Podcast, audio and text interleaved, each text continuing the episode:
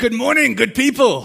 So good to see you, hey? So good to see you all out there. I hope you are warm and dry in your homes. We are warm and dry, and we've had an amazing morning here together as we've been worshiping Christ. What must I do? A little bit back. That's fine. I don't even need my notes. I mean, just why don't you take them over there? Just in case. Just checking if you're awake there, guys.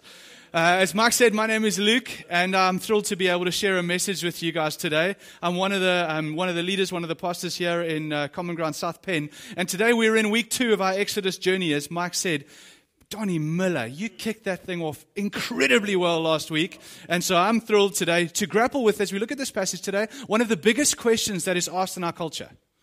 One of the biggest questions, especially, I look around, I see some younger faces as well.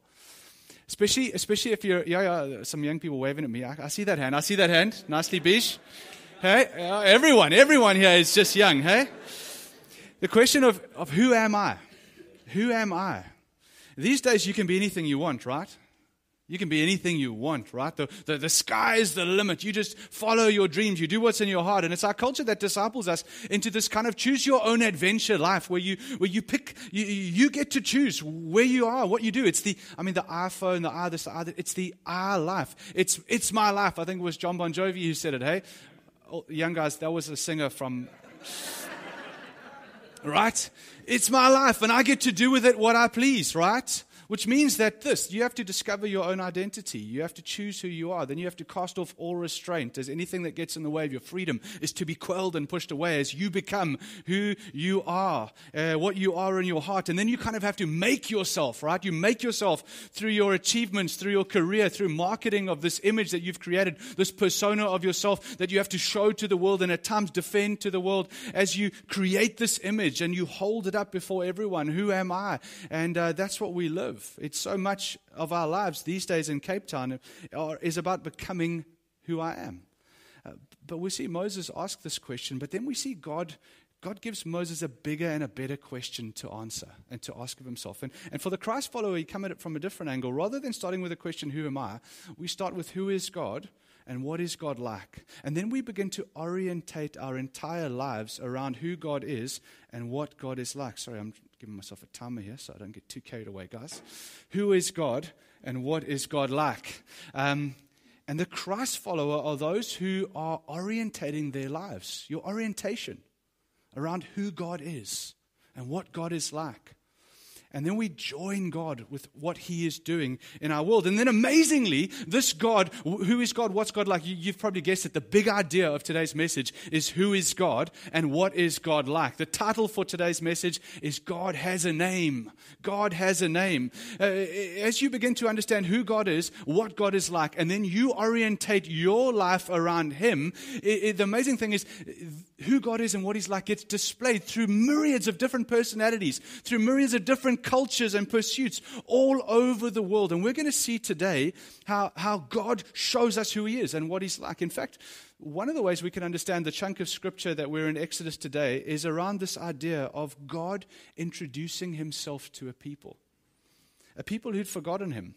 One of the ways you can understand the whole book of Exodus, actually, is this idea of a father who comes down to rescue and adopt a child from an abusive home. In fact, if you look with me, if you've got your Bibles, you can open up to Hosea chapter 11. We'll put it on the screen.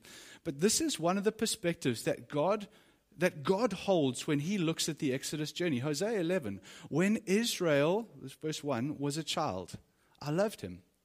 And out of Egypt, I called my son. This is where I'm not making it up. This is a father coming to rescue a child and adopt a child from an abusive, unjust home. The more they were called, the more they went away. They kept sacrificing to the Baals and burning. Baals are the other gods of the day, and burning offerings to idols, other gods. Yet it was I who taught Israel to walk. I took them up by their arms. But they did not know that I healed them. I led them with cords of kindness and the bands of love. I became to them as one who eases the yoke on their jaws. I bent down to them and fed them. They shall not return to the land of Egypt." So much, or one perspective of how we can look at this Exodus journey, is of God the Father, who is coaxing and freeing this child from this abusive home so that he can adopt this nation child into his family, that they could become like him and reflect him to the rest of the world. And when we look at it from this perspective, well, the chapters, chapter 3, we focus in 3 through 6 of the book of Exodus today, is really about how God, in a sense, introduces himself, this Father who introduces himself to this child, and he does it through a mediator named Moses. This prospective father, if you will, for the nation of Israel comes, and he introduces himself to the nation through the mediator of Moses, and he shows Moses who he is, and he shows Moses what he's like. Last week we saw Donnie kick us off so well in terms of showing us the brokenness of the nation, and then how God set apart this young boy Moses to be the mediator to free God's people. Now we're going to meet Moses a little bit later on in life and years. But before we do, one more little bit of info we need before we jump into this passage. You need to know something about how names function in the Bible. Names are very different in the Bible, and they function very differently to how names work in our culture today. You see, God knows everything about you. There is not a single part of you that God is not aware. And me, by the way, it's quite scary, yes, I know. There's not a thought, there is not a desire, there is not a dream, there is not a fear that God does not know about you that you carry. On the other hand, though, God is only known by us to the extent that he reveals himself to us, right? And so it's God's self-disclosure that we rely on to know about who God is. We are reliant on God to disclose himself before us, because we are laid bare before him. We're totally exposed and disclosed before God. He knows everything about us. But God, on the other hand, is hidden to the extent that he reveals and exposes himself to us. And one of the names that God discloses himself to us, one of the ways, is by giving us his name and his names. And today we're going to see in this passage, Exodus 3, 3 names that God gives to us. And these 3 names occur throughout the rest of the Old Testament 7,000 times, right? God is self-disclosing in the form of a name to us. And the first one is going to be in verse 6. So look out for it as we start to read. We pick up the story. Moses is years older, and he's now wandering around in the desert. And we read from Exodus chapter 3 and verse 1. "Now Moses was keeping the flock of his father-in-law, Jethro, the priest of Midian. And he led his flock to the west side of the wilderness and came to Horeb, the mountain of God." Now, Moses used to be a prince in Egypt. Moses was the prince of Egypt. I think that's what they called the movie, right? Moses was a prince in Egypt. Now he is reduced to a shepherd. A shepherd was the lowliest of ranks in Egypt. Yet, although it's incredibly lowly in the nation of Egypt, shepherding is something that is very close to God's heart. And in a sense, as he learns to shepherd these sheep, God is preparing him to shepherd people later on in life. And it's in his wanderings through the wilderness, trying to find good grazing for his sheep, that he just so happens to end up on Mount Horeb, or Mount Sinai. Same place, just different name. Verse 2, "And the angel of the Lord appeared to him in a flame of fire out of the midst of a bush. And he looked, and behold, the bush was burning, yet it was not consumed." Now, probably for Moses, initially he thought it was a campfire, right? You're wandering around in the wilderness, and there's a bit of a bush that's, a bit of a fire that's burning. And I'm pretty sure if I put myself into that situation, you're starting to feel a bit afraid. Is this a friend? Is this a foe? Is it someone who's going to take my sheep or take my et cetera, et cetera? So you kind of go over to check out what's going on. And upon looking closely to see what's going on there, he discovers that this is in fact a miracle, right? And he said to himself, "Self, I will turn aside," verse 3, and I will turn aside and see this great sight, why the bush is not burned." And when the Lord saw that he had turned aside to see, God called to him out of the book, "Moses." I've been practicing that God voice all week. I wish I had Colin's voice. Hey? It's just, he just laughs, and yes, Lord. Moses, he said. And Moses said, "Here I am." And Moses is remarkably calm here. All right? Like he's curious and he's compliant. I would be, and probably you would be, freaking out. There's this miracle of a bush burning, and then it starts to speak your name to you. And he's like, "Okay, here I am, you know, got my stuff together." And verse 5, And then he said, do not come near. Take off your sandals. Take your sandals off your feet, for the place on which you're standing is holy ground. And he said, I am the God of your father, the God of Abraham, the God of Isaac, the God of Jacob. And Moses hid his face, for he was afraid to look at God. Let's pray together as we unpack this for our lives. We pray today, Lord, as you reveal yourself to Moses in this text and to your people all those millennia ago, Lord, would you reveal yourself to us as well? God, I pray that as we look at your word, that something personal would be spoken to each of us that shows us more of who you are and what you like and how we can join you in what you're doing in our world, God. I pray maybe for those of us who are still working out what they believe. Pray, God, that you would reveal yourself to those who are seeking you, God. Amen. Okay, so here we see the first name. I said there are three names in the passage. The first name that God gives to Moses and to his people and to us today is this: I am the God of Abraham, the God of Isaac, the God of Jacob. This is one of God's names. It's how God reveals himself to his people. Most of this passage, Moses, as I said, was curious, even compliant, but he's never afraid until such time as God reveals who he is. And the moment God reveals his name to him, I'm the God of your father, the God of Abraham, Isaac, and Jacob, Moses hides his face. He's afraid of God. Suddenly he knows this is not just one among many gods. This is the God. This is the God of Abraham, the God who made a covenant promise to Abraham to say, Abraham, I will make your descendants as numerous as the sand on the sea, the stars in the sky. He promised that through Abraham, your descendants will be so numerous that you will bless all the nations of the earth. The same God who spared Isaac's life, the same God who wrestled with Jacob and changed his name from Jacob to Israel and the people of God were in a sense born. It's this God, the same God who promised to Adam and Eve in the garden, I will send a descendant, a seed through you, and I will break the power of sin and death and the curse in the world. And Moses suddenly realized, this is the God. The God of Abraham, the God of Isaac, the God of Jacob. Not the one among many gods that Egypt believed in. We'll hear more about them next week as we look at the plagues. But this was the God of the world, as Moses understood, the God of his people. And God had revealed himself to him. Just as a little aside, if I can speak for a second to the parents here today. There's one phrase that gets slipped in here alongside God's name, the God of Abraham, Isaac, and Jacob, and it's the preceding phrase. It says this, I am the God of your father, the God of Abraham, Isaac, and Jacob. And that little phrase is not there to elevate Moses' father, a man named Amram, to the level of the patriarchs. Not at all. No. But what God is doing, Moses' biological father was a man named Amram, and obviously Amram must have done something in his interaction with Moses that put God in such good stead in Moses' life. God used Moses' father in the calling of Moses so as to assure him in this moment. And I think, parents, I want to just remind us today of the importance of modeling faith that is compelling, faith that is attractive, and faith that is assuring to your children. It's exactly why God draws on Moses' father's faith in the calling of Moses here. I think this moment of COVID has been tough on everyone, but it's been particularly hard on our kids as well. And so just the importance to say, as I hope we're emerging from the worst that this pandemic has to offer, parents, moms and dads, grannies and grandpas, what is your strategy? How are you going to intentionally model a faith that is attractive and compelling and assuring to your children? Because Amram clearly had one, and that was something that God was able to draw from as he roused Moses to the reality of who he is. And I'd love for each of us, these children as they sit in Kids Rock, as you moms and dads are doing the best that you can to see your kids come to faith, that God would draw from something that happens in our homes as he rouses them to faith in him as well. Let's press on. Verse 9.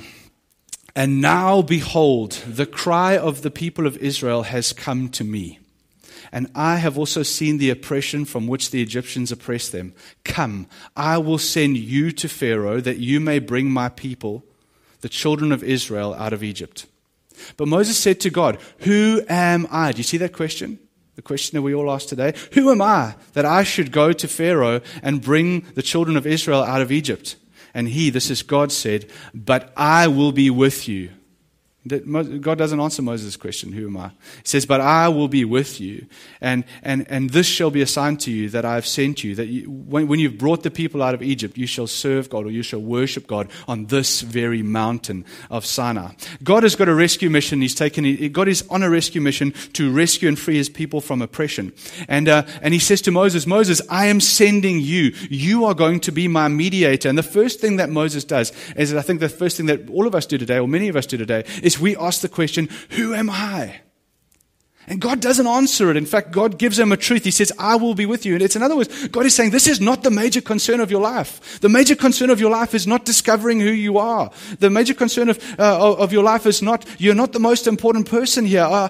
Moses says, well, who am I that I should go to Pharaoh? Of course, Pharaoh's not going to listen to you, Moses.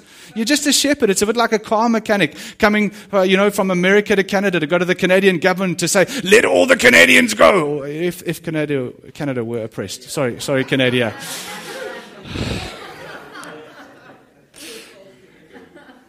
With a spanner going to the government saying, you're just a shepherd. It's not about you, Moses. Cape Town, we're all up in, and not just Cape Town, all over. We're all into, who am I? I must define myself. We're all trying to find ourselves and define ourselves. And God says, that's not the big deal of your life. Yes, I'll show you who you are. I'll show you your place in life. But that's not where you start. Because if you start with the question, who am I? What you will do is you will define a God after your own image. Where Moses, God pulls him away to a more important question. And Moses starts with, God reveals himself. And when we start by asking the question, who is God? What is God like? Then you locate yourself in God's story. Then you've got a context for your life. And here's the thing: but when you start with who am I, you've got to create this identity. Then you've got to project this identity. Then you've got to defend this identity. You've got to hold it up. It's exhausting. And it's why identity politics is such a massive thing in our day today, because the more I can push someone else down, the more I can feel better about myself. But actually, what's going on here is in Moses, it's an identity that's received from God, not an identity that's achieved or constructed and then defended achieved and then defended. It's an identity that is received from God, and the pressure is off. And so verse 13, and then Moses said to God, if I come to the people of Israel and say to them, the God of your fathers has sent me, they will ask you, what is his name? What is this God's name? What shall I say? What do I say to them? You see, the culture in the culture in Egypt was a polytheistic culture with many gods. It was a pantheistic culture where everything is God and God is in everything, and it's this kind of minglemus of all in one. And so Moses says to God, he says, God, what is your name?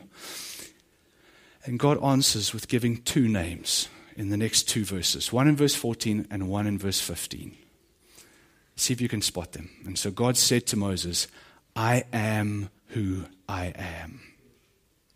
And he said, say this to the people of Israel, I am has sent me to you. I am who I am has sent me to you.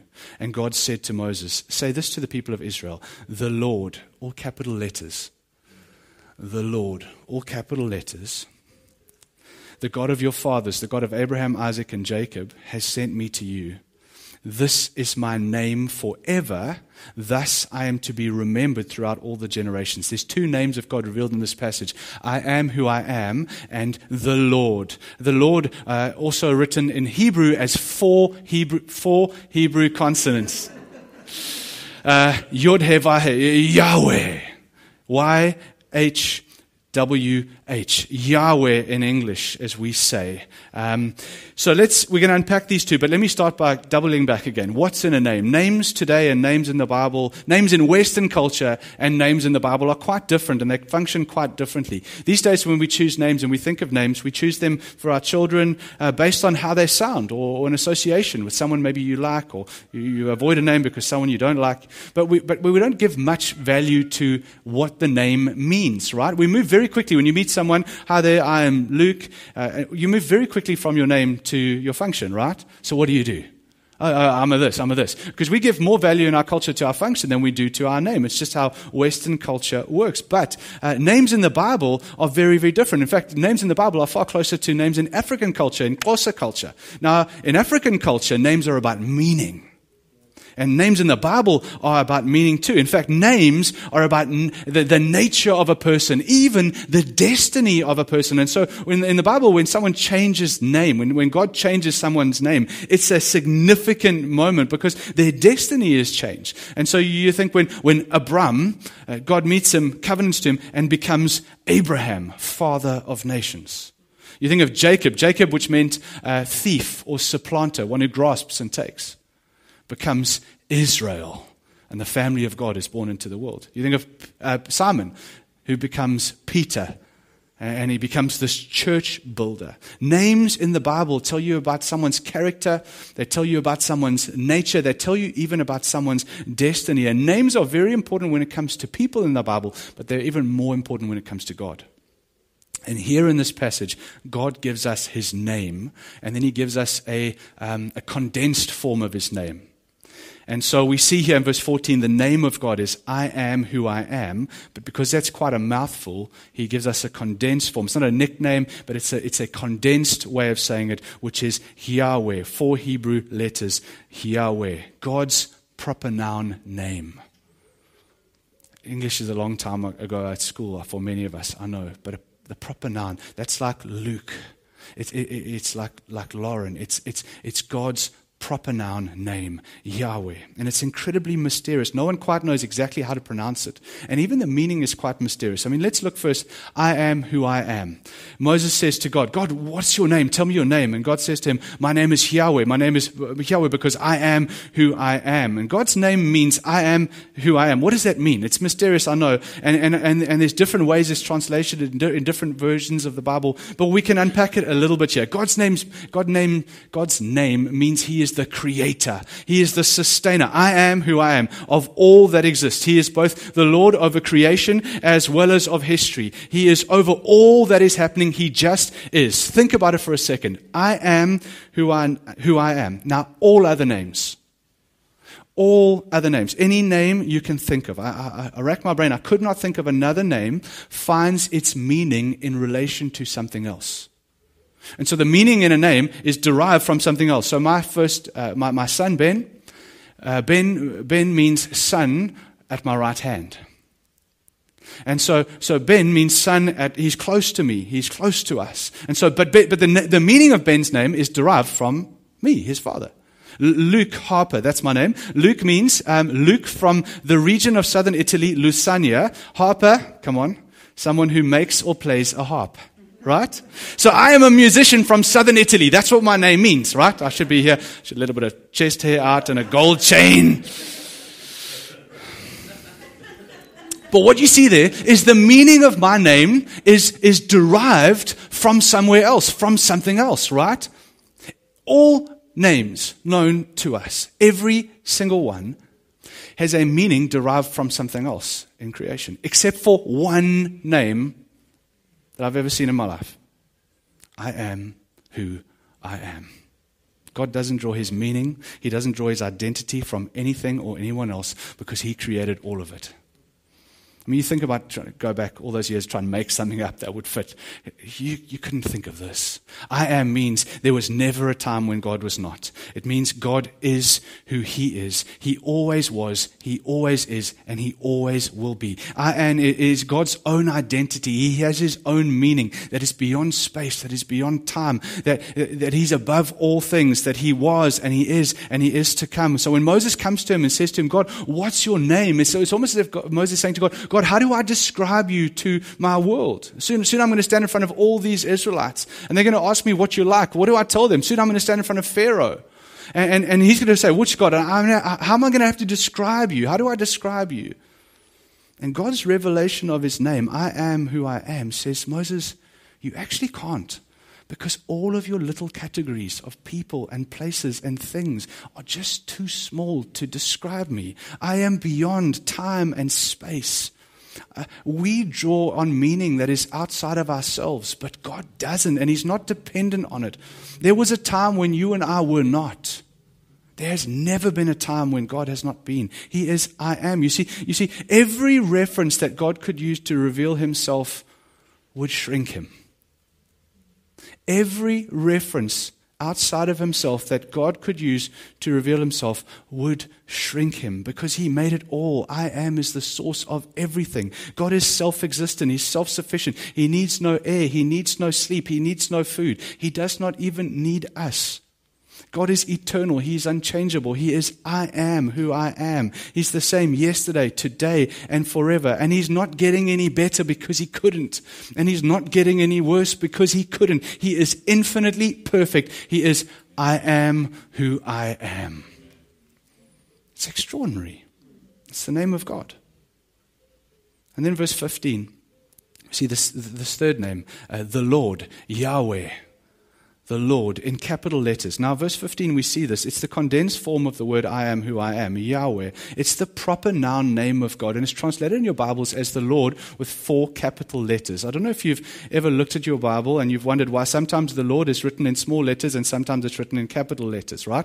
Every time the name Yahweh is used, it's the 4 capital letters in your English Bible, L-O-R-D. In fact, it's used 6,800 times in the Bible where he's called the Lord or Yahweh. And this is because it's the proper noun version of God's name. The word Adonai means Lord. It speaks of the office of Lord or the office of God. But Yahweh is his name. So difficult to follow, I know, but so look at this one here. Psalm 8 verse 1. You see this in Psalm 8 verse 1. Our Lord. Look at the difference there. So, O Yahweh, our Lord. It's like this. If you were English, you would say, O Elizabeth, our Queen. That is God's name.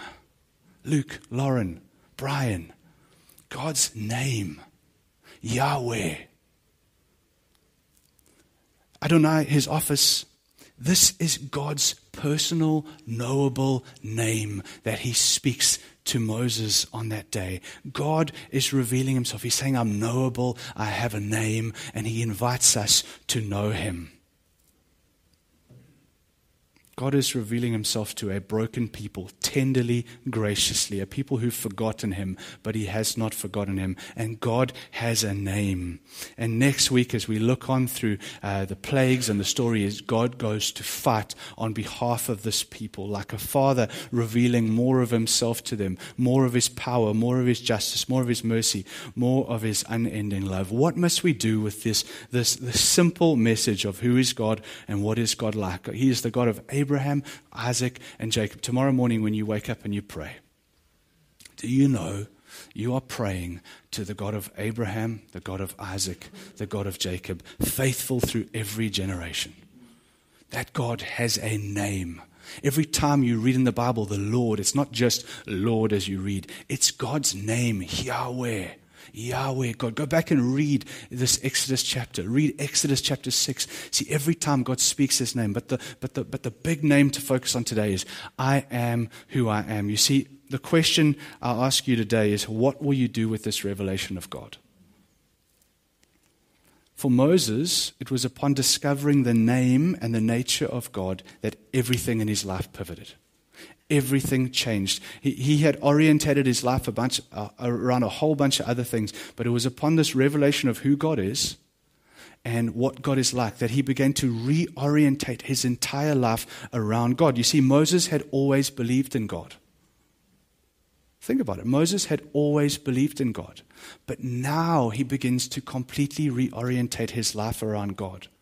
And not just God, who he is, what he's like, but around what God is doing, the mission that God is on in the world. Moses, who had already believed in God, but God doesn't want to be on the periphery or on the edge of Moses' thinking. God wants to be slap bang at the center. I wonder, where would you place yourself on the spectrum from belief in God to I'm orientating my entire life around who God is, what he's like, and what he's doing in the world?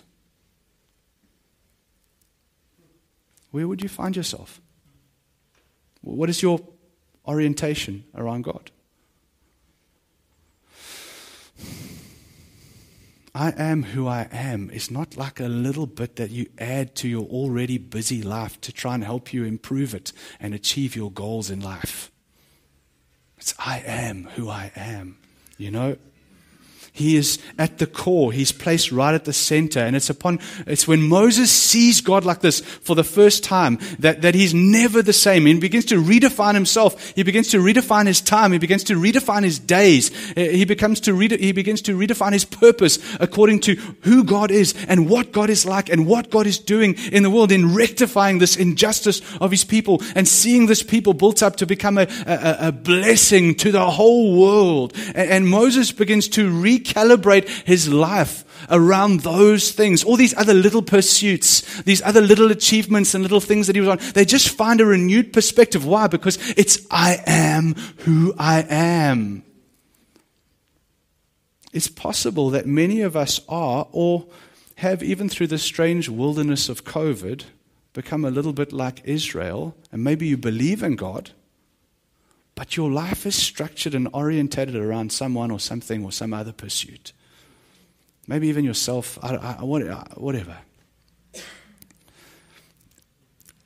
we ready with the camera, Dirk? Let's try something out. Guys, it's been a long time since I made a mess in church.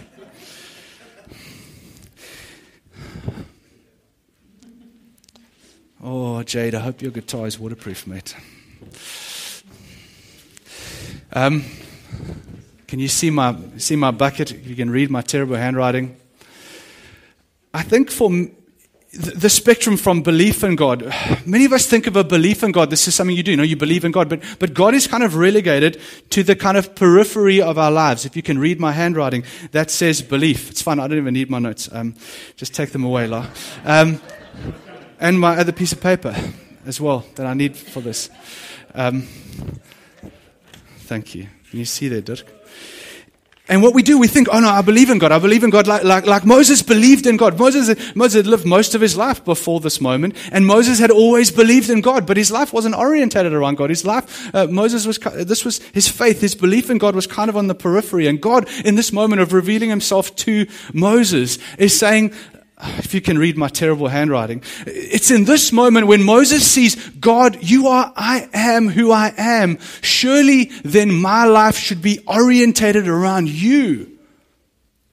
And so God goes from the periphery of Moses' life as Moses begins to totally reorientate his entire life around God. And stuff in Moses' life gets displaced. Things that were so important and were so dear, that were everything, are just suddenly, they're no longer important because I am who I am has been put at the center of his being. Where is God? You can swim here now. I didn't think through what happens next.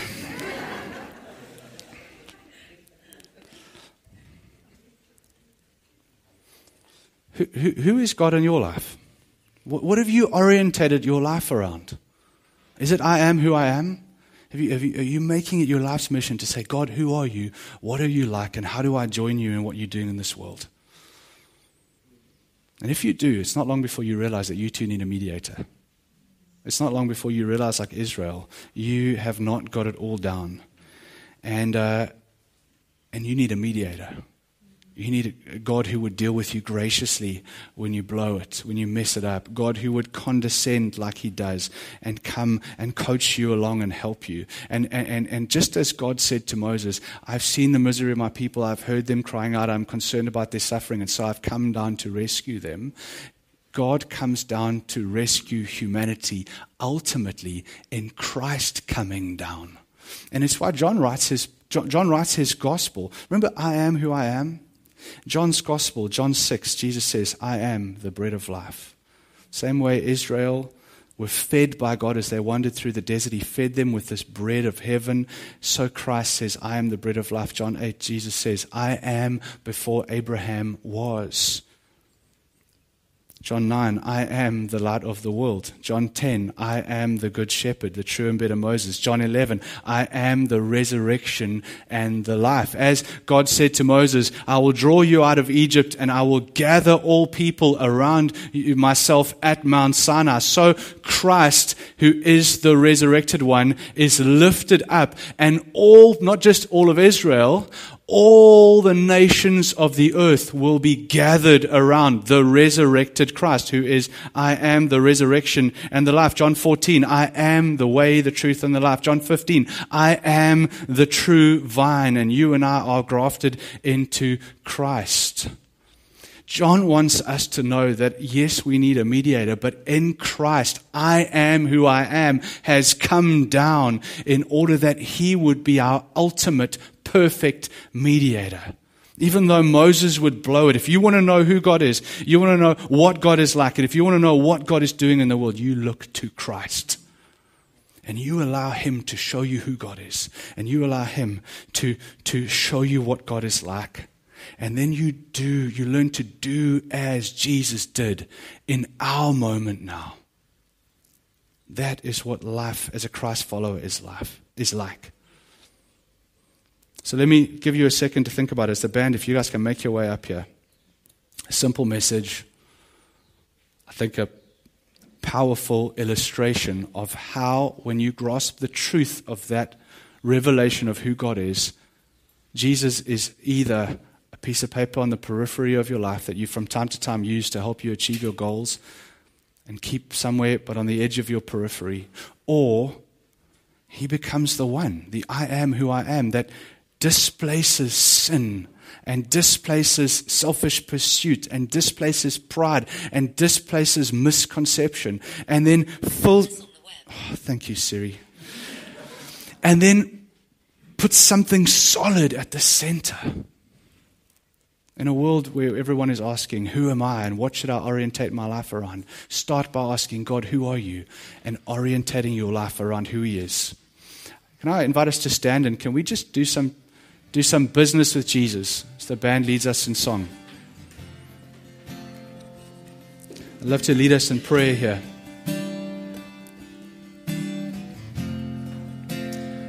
Father, we come before you now and we recognize that there was a time in Moses' life when you were just relegated to the realm of belief, but not so much the realm of orientation, not so much the realm of followership.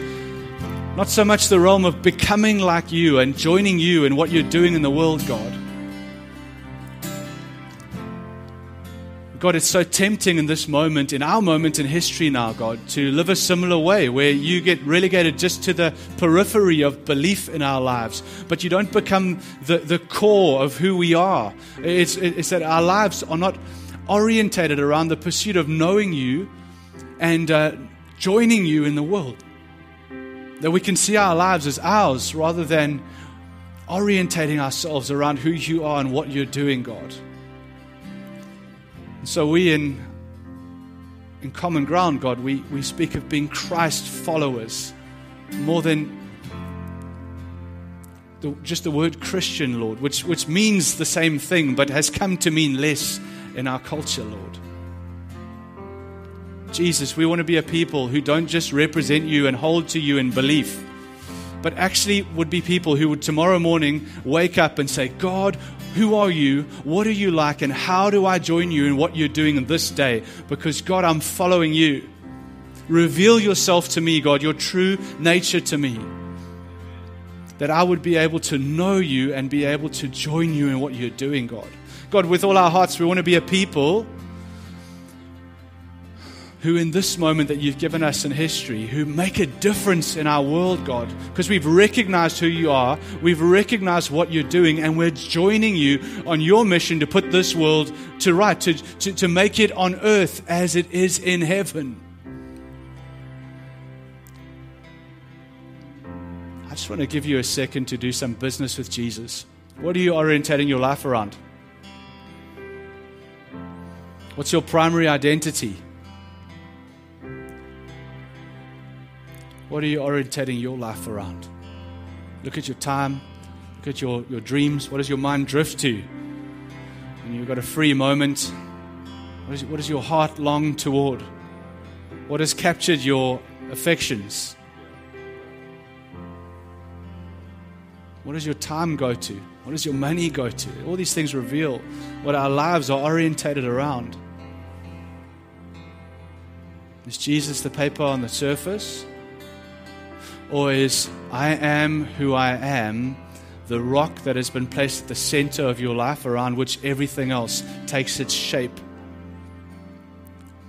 And you, like the water, are molded around who He is and what He's like.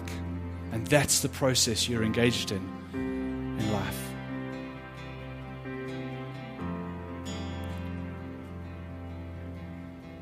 Just take some time to do business with Jesus now as the band leads us in song.